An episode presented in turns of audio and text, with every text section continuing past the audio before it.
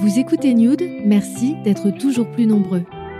Si vous aimez ce podcast, n'oubliez pas de vous abonner, de me laisser un commentaire si vous le souhaitez. Et pour réagir ou m'écrire et pour découvrir les coulisses, c'est sur Instagram, at Podcast. Voici l'envers du fait divers, épisode 2. Je vous recommande, si vous ne l'avez pas fait, de commencer par le premier épisode.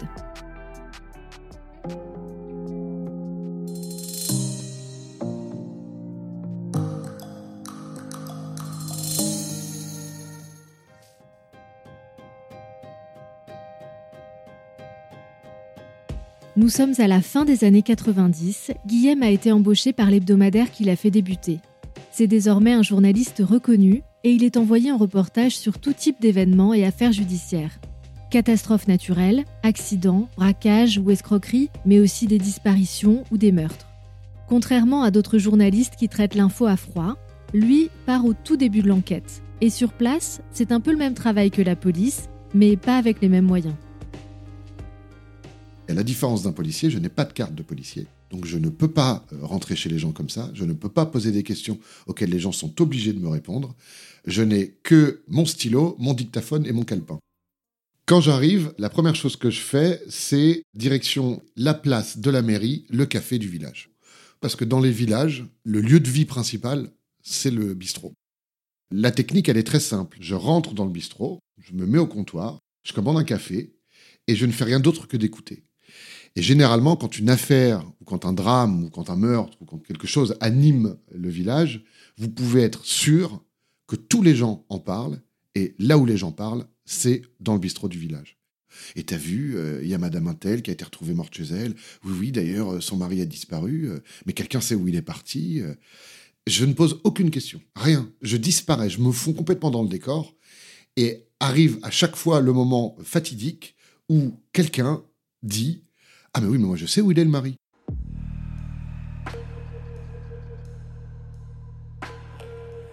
Voilà, c'est une première piste.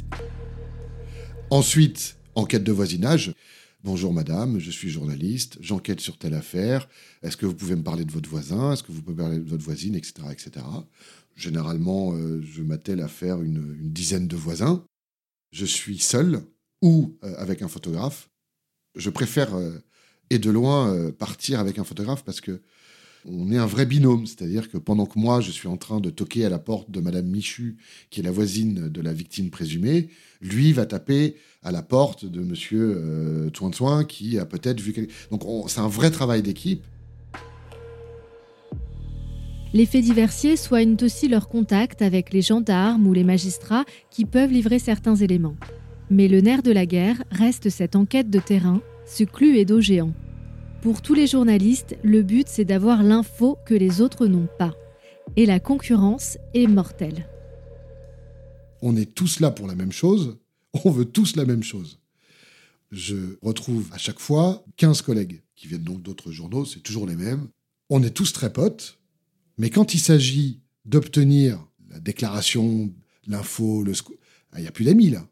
Chacun pour soi on veut pas forcément euh, que euh, le confrère euh, nous suive et aille au même endroit que nous. Alors évidemment, quand il s'agit d'un endroit précis, une maison particulière où s'est passé quelque chose, on est tous devant et on fait tous les mêmes voisins.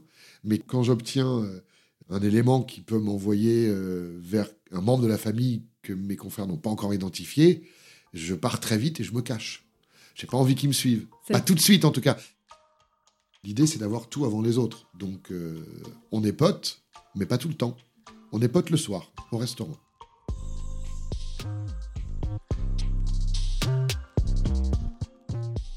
Le soir, tu te retrouves avec les autres, ça te fait du bien. Euh, ah putain, vous avez eu quelque chose, vous? Moi, j'ai rien eu, j'ai galéré toute la journée, quoi. Alors, t'en as toujours un qui va te dire Ah, moi, je me suis gavé. Et puis, t'en as un autre qui va te dire Ah, moi, je suis comme toi. C'est là que s'installe un espèce de, jeu. T'as vu, toi, euh, le mec là qui prétend avoir euh, vu machin? Oui, bien sûr, alors que tu sais même pas de quoi il parle. On se testait, on se jaugeait. Ça fait du bien. Autour d'un verre, euh, c'est sympa. Puis le lendemain, quand tu repars euh, à l'assaut, tu vois l'autre là qui part dans un sens, toi dans l'autre. Euh, tiens, mais où est-ce qu'il va? Pour nous, c'est ouais, c'est un jeu, c'est une course quoi.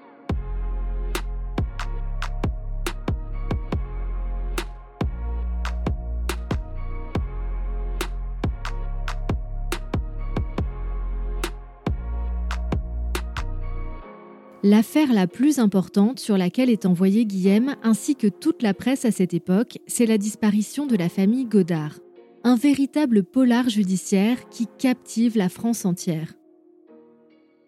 En 1999, le docteur Yves Godard et ses deux enfants disparaissent au large de Saint-Malo après avoir loué un bateau de croisière. La mère, Marie-France, qui ne faisait pas partie du voyage, est elle aussi introuvable. L'affaire prendra vite une ampleur considérable. Guillaume est l'un des premiers journalistes à se rendre sur place, à Tilly-sur-Seul, la ville où réside la famille Godard. Et cette fois-ci, il va avoir une très grande longueur d'avance sur ses collègues. Il s'avère qu'à l'époque, mon père est procureur à Morlaix. Je ne sais pas comment il sait, mais il a vent que je pars sur cette affaire. Il passe un coup de téléphone au parquet de Caen et il apprend que les enquêteurs ont retrouvé dans la maison familiale de Tilly-sur-Seul des traces de sang sur les murs de la chambre parentale ainsi que sur le matelas. Sauf que ce qu'il apprend là, les enquêteurs qui ont découvert ça, visiblement n'ont pas encore eu le temps euh, de le communiquer aux enquêteurs que je rencontre moi en arrivant sur place. Ce qui fait que je me retrouve encore une fois dans un bistrot tout à côté de la maison des Godards et avec le photographe, nous écoutons les gendarmes discuter entre eux, qui ne nous calculent absolument pas. Nous avons bien pris soin, évidemment, auparavant, de planquer appareil photo calepin bien, bien caché dans les manteaux pour absolument pas se faire repérer. Et nous les entendons discuter de l'enquête, un peu trop fort, tant mieux pour nous. Sauf que on comprend très vite qu'ils ne sont toujours pas, ces, ces, gendarmes-là, qu'ils ne sont toujours pas rentrés dans la maison. Donc ils ne savent pas qu'il y a des traces de sang sur les murs. Et à ce moment-là, on sort euh, avec le photographe, fumer une cigarette, je ne sais plus quoi, et on se regarde et on se dit qu'est-ce qu'on fait? Est-ce qu'on leur dit qu'on sait ça et avec un peu de bol, ils nous en disent plus parce qu'on a un coup d'avance? Ou est-ce qu'on se s'abstient parce que c'est paraître un peu bizarre que nous on soit au courant et pas eux quoi? Au final, on leur a rien dit. En revanche, on les écoute et on apprend à leur euh, insu pas mal de détails sur l'enquête qu'ils sont en train de mener, sur le dispositif du nombre d'enquêteurs, sur le dispositif mis en place, sur l'endroit où avait été repérée la voiture du docteur Godard, où elle avait été abandonnée. Bref, on a eu quand même beaucoup plus d'éléments. Je crois qu'on apprend également le type de bateau qu'il a, qu'il a loué pour partir en mer. Bref, on apprend plein de petits détails qui me permettront de faire un papier euh, dont je suis euh, très très très très heureux encore aujourd'hui. Quand le papier est sorti, ils ont dû se demander comment tu avais eu ces infos? Les gendarmes? Je sais pas, sans doute. sans doute que dans la caserne, ça a dû un peu gueuler.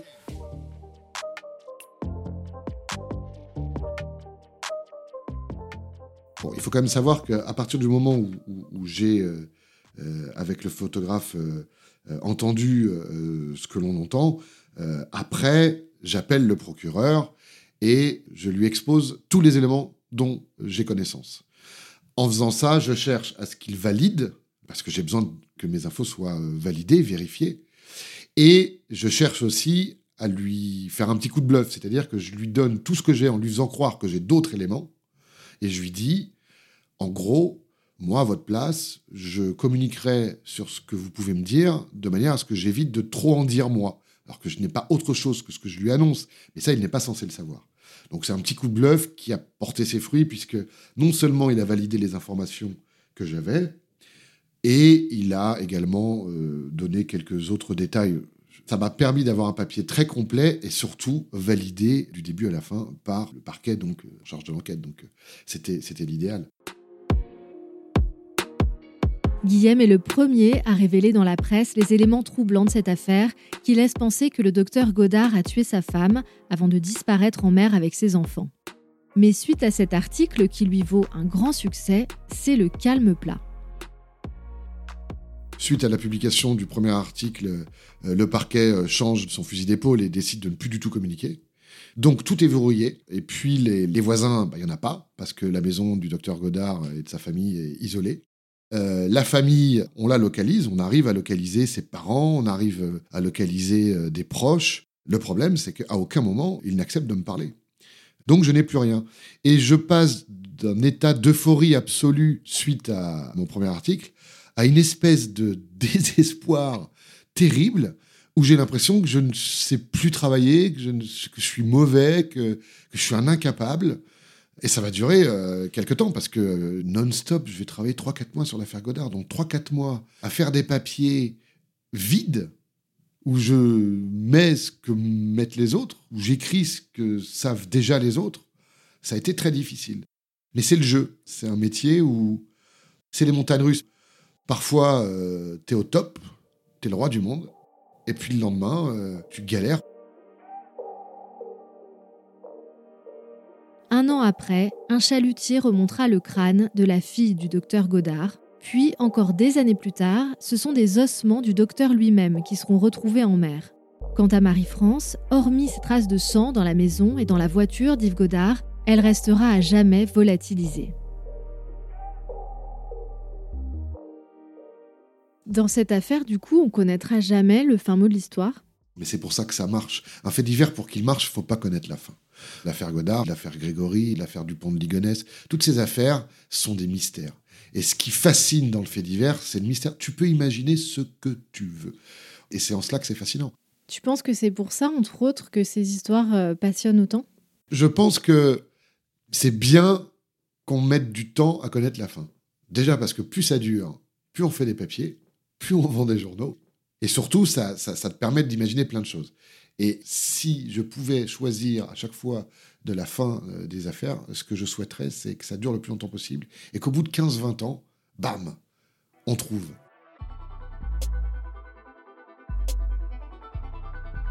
Des enquêtes qui fascinent, encore plus lorsqu'elles résistent au temps.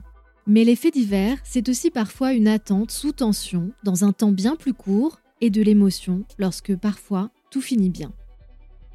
Cette même année 1999, sept spéléologues sont coincés sous terre dans le gouffre des Vitarelles, dans le département du Lot. Surpris par une montée des eaux, ils ont dû se réfugier dans l'une des cavités du gouffre et sont pris au piège. Tous les journalistes de France et de Navarre sont envoyés sur place, dont moi. Et quand j'arrive, je découvre un immense champ boueux avec des tentes plantées partout, des rédactions dans tous les coins, euh, des caméramens, des journalistes radio, des journalistes prescrits. Enfin bref, il y a au moins 50 journalistes. Si jamais les spéléos finissent par sortir, j'aurai jamais l'occasion de leur parler. Impossible. Il y a 50 personnes qui les attendent. Il y a trop de monde, il y a trop de journalistes, et j'ai aucune chance. Donc je me dis, puisque je risque d'avoir les déclarations que tout le monde aura, je vais faire comme souvent dans ces cas-là, je vais noter le maximum de détails qu'il peut y avoir autour de moi. Le nombre de tentes, l'ambiance générale, le climat, il faisait froid, l'attitude des secouristes. Je crois me souvenir que des membres des familles étaient présentes, mais inaccessibles, mais elles étaient là. Donc quand même une certaine attente, un certain stress euh, marqué sur leur visage. Enfin, il y avait une tension palpable. On sait qu'ils sont vivants parce que les secouristes, euh, tous les jours, nous expliquent ce qu'il se passe, ce qu'ils sont en train de faire. Euh, donc ils nous tiennent au courant des communications parce qu'ils arrivent à communiquer avec eux. On les voit préparer des espèces de rations de secours qu'ils envoient par des trous qui ont été forés à la, à la hâte. Enfin, donc on est vraiment dans l'attente, tout comme eux, mais on sait qu'ils sont vivants. En revanche, ce que l'on ne sait pas, c'est dans quel état ils sont on ne sait pas du tout à quoi s'attendre quand ils vont ressortir.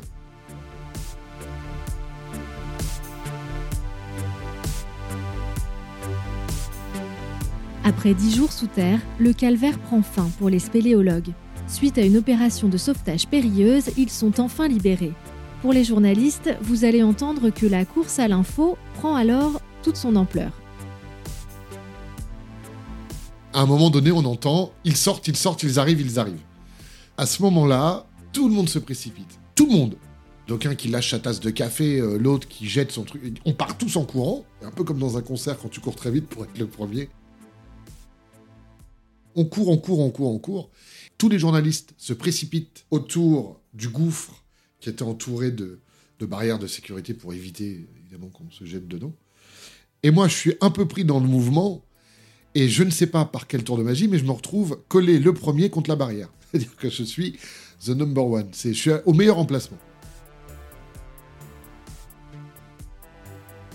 Le premier des spéléologues sort et je lui tends mon petit dictaphone et je lui dis Bonjour, je suis très heureux de vous voir. comment allez-vous? Il me répond par un immense sourire. Il y a un soulagement. Enfin, voilà, ils sont sortis de l'enfer. hein. Ils auraient pu y rester. Quand il te répond en sortant, t'as l'impression de vivre un moment fort? Ouais. Ouais, parce que je suis face à un miraculé.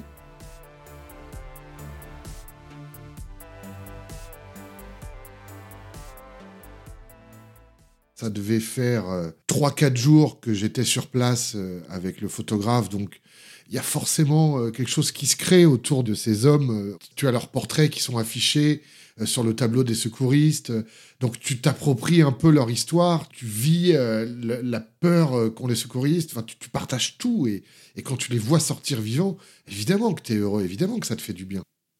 On parle souvent du fait divers euh, comme d'un secteur euh, un peu glauque, où on traite que d'histoires un peu tristes, un peu, un peu terribles, voire beaucoup terribles. Là, pour le coup, c'était une fin super joyeuse. Ça fait du bien, ça change. Pur moment de bonheur.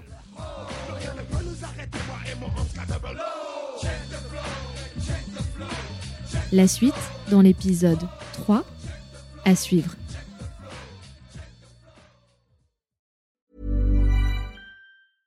Okay, I have two new obsessions that I need to share with you.